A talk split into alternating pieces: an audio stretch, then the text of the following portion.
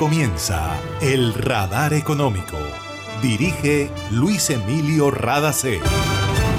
Soy Mabel Rada y esta es la emisión 10123 del Radar Económico. Estos son los temas en la mira del radar. Aunque por el aumento en las tasas de interés el último trimestre de este año no ha sido fácil para el sector inmobiliario, el 2022 fue un buen año. Conversamos con el empresario Edgardo Sales Sales. 2022 no fue un buen año para las empresas colombianas, nos dijo el empresario y analista económico Joseph Dacaret. Está preocupado por la incertidumbre que sigue reinando en el país y lo que esto significa en materia de inversión. La inversión en 2023 en Colombia estará impulsada por obras civiles, pero no por edificaciones y maquinaria. Habla Mauricio Hernández, economista de BBVA. ESELCA es respaldo y confiabilidad para que Colombia pueda transitar por la ruta de la sostenibilidad. Cuando hay energía, todo es posible. En Gases del Caribe tenemos una nueva línea de WhatsApp para atender tus solicitudes relacionadas con nuestro servicio. Escríbenos al 605-322-7000 y obtén respuesta inmediata. Recuerda 605-322-7000. En Gases del Caribe, tus trámites a la mano. Estamos contigo. Vigilado Superservicios. En el radar le contamos lo que está pasando en la economía. Ya casi termina 2022, un año con muchas tensiones financieras, un panorama internacional enrarecido por la guerra en Ucrania, las afectaciones en las cadenas de abastecimiento y la inflación, entre otros aspectos. Nuestro director Luis Emilio Rada conversó con el empresario y analista económico Joseph Dacaret. Evaluó 2022 y presentó sus proyecciones para 2023 en Colombia. Yo podría decir que este año se pasó con un 3, 3.5. Las rentabilidades de las compañías se han disminuido fuertemente porque las compañías han asumido una parte importante de la inflación. Si usted revisa los indicadores, usted notará que la inflación de los precios de compra de las empresas ha subido mucho más rápido que la reacción de los precios de venta al consumidor a pesar de que para el consumidor ha subido, pero las empresas han asumido gran parte de esa inflación que está represada. El aumento salarial que se viene, más el aumento de la gasolina, que de alguna manera va a empezar a impactar el transporte, seguramente augura que para el año entrante tendremos una inflación bastante similar, por lo menos en lo que respecta a alimentos, a la que fue la del 2022. La guerra Ucrania continúa, el fantasma de la pandemia en China nuevamente está afectando las cadenas productivas, la depreciación de la moneda está impactando la importación de las materias primas, el aumento salarial y el aumento del transporte podrían ser unos disparadores de la inflación, por lo menos en alimentos, para el año 2023. Usted me decía algo fuera de micrófono, 20% de aumento de salario es una locura y que no es lo mismo lo que pasa en Perú que lo que pasa en Colombia. Lo que pasa es que aquí se está hablando y nos comparamos los salarios en términos de dólares con otros países, pero lo que no se dice es cuánto es el poder adquisitivo de ese salario mínimo en otros países, porque por ejemplo usted en Chile tiene un salario mínimo de 446 dólares, mientras que en Colombia es de 246 y lo primero que se le ocurre a la gente es que los chilenos viven mejor que nosotros porque ganan el doble. Pero lo que no dicen es cuánto cuesta vivir en Chile. Los costos en Chile son muchísimo más altos. Los alimentos cuestan el doble y más del doble de lo que cuestan en Colombia. Entonces, lo que hay que medir es no comparar los salarios mínimos, sino comparar el poder adquisitivo de cada salario mínimo en su correspondiente país. Eso es lo más importante, que es lo que nos dice realmente el poder de compra que tiene la moneda local en cada país. Bueno, este año no fue tan bueno. ¿Cómo ve el que viene? Yo no creo que van a haber grandes cambios. Eh, si hablamos de Colombia particularmente, hay que recordarle a los oyentes lo siguiente. Primero, nos falta una reforma pensional que nadie sabe cómo va a ser. Una reforma a la salud que tampoco se sabe cómo va a ser una reforma eh, laboral que tampoco está claro cómo va a ser. Entonces, todo esto genera una palabra que se llama incertidumbre y esa palabra incertidumbre genera freno en las inversiones, genera algún temor en los inversionistas y mientras eso no se aclare, seguramente el 2023 va a ser un año bastante similar al 2022, donde la inversión debe caer algo, la gente va a tratar de sostener sus negocios y esperar, digamos, que haya luces sobre cuál va a ser la hoja de ruta y hacia dónde va Colombia hacia el futuro. Yo se Tacaré, aquí en el radar. Sabemos que el mañana pertenece a los que creen que todo es posible. Por eso en GESELCA generamos energía que transforma sueños en realidades y se convierte en fuente de progreso. Somos una fuerza invisible que une, evoluciona y construye futuro.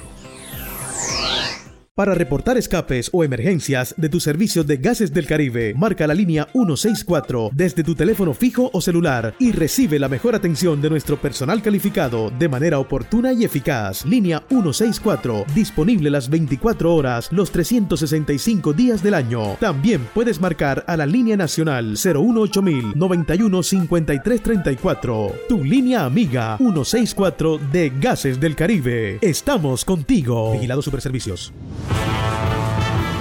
Está escuchando el radar económico.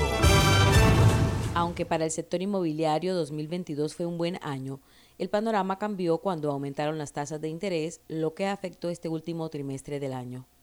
Edgardo Sales, empresario del sector inmobiliario en el Atlántico, nos contó cómo les fue después de la primera etapa dura de la pandemia, cómo ha estado 2022 y cuál será el cierre del año. El sector inmobiliario este año, después de la pandemia, tuvo una muy buena reactivación. Eh, la reactivación en materia comercial fue importante. La vivienda en la pandemia no fue tan dura porque la gente pues, eh, puso su casa como oficina y, pudo sobrevivir. Pero en materia comercial sí los cierres fueron muy grandes y gracias a que y, Barranquilla fue líder en eso, nosotros propusimos eh, condonar arrendamientos, los propietarios hicieron muy todos, casi todos, muy buen eco de eso. En, el caso nuestro condonamos más de 20 mil millones de pesos. Y eso ayudó a que la vacancia no fuera tan fuerte, lo cual en el 2021 y nos dio la posibilidad de reactivar el sector. Y tengo que decir con toda franqueza que el 2022 ha sido un año maravilloso para el sector inmobiliario en cuanto a ese tema de arrendamiento se refiere. En este último trimestre eh, tenemos las dificultades de las ventas porque las altas tasas de interés eh, han, sido, han sido muy fuertes y eh, eso ha impedido que los proyectos que estaban en promoción pudieran seguir realizándose. Eh, muchos de ellos cerraron las puertas, bajaron y cerraron la sala de ventas. Muchos ya habían vendido hasta el punto de equilibrio y los constructores en el precio en que habían vendido con la alza en los costos de la construcción tuvieron que cerrarlos también. Eh, así que mm, veo el 2023 bastante difícil en la oferta de inmuebles nuevos, en la ejecución de nuevos proyectos, sobre todo en los estratos 4, 5 y 6. Los estratos 1, 2 y hasta el 3 eh, van a ser siempre unos estratos eh, bastante atractivos y que eh, si el gobierno del presidente Petro vuelve a, reactivar los subsidios, eso pudiera ayudar a jalonar la economía de un sector como es el de la construcción, que es un sector que tiene 23 sectores que confluyen en la construcción y que si eso se para, la economía va a tener un, un, paro muy, muy feo.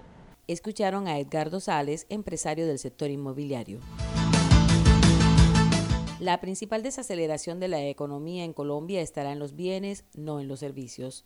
Y la inversión en 2023 en Colombia estará impulsada por obras civiles, pero no por edificaciones y maquinaria.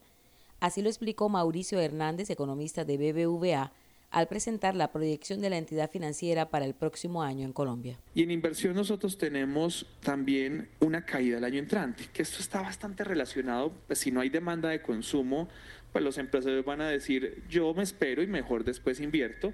Con lo que tengo ahora, que ha, subido bastante la capacidad, como vimos, maquinaria de equipo ha subido muchísimo, pues con lo que tengo ahora soy capaz de responder a esa demanda que va a estar medio estable, medio quieta. Entonces los inversionistas, los, los, empresarios van a decidir que maquinaria de equipo cae en el año entrante y que no van a, a, hacer ese mismo énfasis en, en renovar maquinaria. En, en, vivienda, pues como hay menos ventas de vivienda, pues va a haber menos construcción de vivienda y por lo tanto menos inversión en todo el sector de vivienda. No así en obras civiles. En obras civiles nosotros sí esperamos crecimiento. Siempre decimos, el ciclo económico político de Colombia es muy marcado. Los alcaldes y gobernadores en el último año de sus gobiernos gastan la mayor participación de su presupuesto, sobre todo en obras civiles, carreteras, vías urbanas, vías también interdepartamentales, intermunicipales, quería decir pero en general obras civiles relacionadas con el gasto de alcaldes y gobernadores tendrán muy buen comportamiento el año entrante. Por sectores económicos, por sectores económicos pues van a ganar relevancia en los próximos años el gobierno, en parte por esto que acabo de decir de que los alcaldes y gobernadores ejecutan más de su presupuesto en sus últimos años, pero también por un perfil de mayor gasto que esperamos del gobierno nacional central, a partir de una reforma tributaria que le dio espacio para hacer un gasto social que hace parte de su forma de, gobernar. El gobierno entonces ganará participación durante 2023 y 2024. También lo hará la construcción y dentro de la construcción, insisto, es obras civiles, no tanto vivienda, y los servicios que se mantendrán todavía con crecimiento durante 2023, por eso que decía antes que aguantarán más el ciclo de crecimiento, pues harán que entretenimiento, servicios inmobiliarios, servicios, es decir, los servicios en general tengan un mejor comportamiento hacia adelante. Era Mauricio Hernández, economista del Departamento de Investigaciones de BBVA. La dinámica de los mercados laborales en América Latina y el Caribe se verá afectada por el contexto macroeconómico, social y ambiental tan complejo que están experimentando. Así lo consignaron la Comisión Económica para América Latina y el Caribe, CEPAL, y la Organización Internacional del Trabajo, OIT, en el informe Coyuntura Laboral en América Latina y el Caribe, Dinámica de la Productividad Laboral. Ambas organizaciones indican que a pesar de la recuperación observada en los mercados laborales en el primer semestre de 2022, se espera ralentización de la capacidad de la región para generar empleos de calidad para el segundo semestre por la desaceleración del crecimiento. Señalan que la pandemia del COVID-19 provocó una crisis sin precedentes y que la recuperación de las economías ha sido lenta, incompleta y asimétrica. En el segundo trimestre de 2022, la tasa de ocupación alcanzó el nivel previo a la crisis y la tasa de desocupación se redujo en 2.8 puntos porcentuales con respecto a 2021 hasta ubicarse en 7.3, cifra inferior a la de la prepandemia. El informe de la CEPAL y la OIT destaca que desde el primer semestre de 2022 los empleos de asalariados aumentaron más que los empleos de independientes y que es el sector industrial el que muestra las mayores tasas de creación de puestos de trabajo. Como resultado del aumento de la inflación en la primera parte del año, los salarios promedios reales registraron una caída. Los organismos coinciden en que para estimular la creación de empleos formales bien remunerados, es necesario elevar el nivel de ambición de las políticas de desarrollo productivo y tener en cuenta nuevos enfoques de políticas sobre la manera de lograrlo, tener en cuenta la revolución tecnológica y los nuevos paradigmas productivos que esto genera. Y esto ha sido todo por hoy en el Radar Económico. Gracias por su sintonía.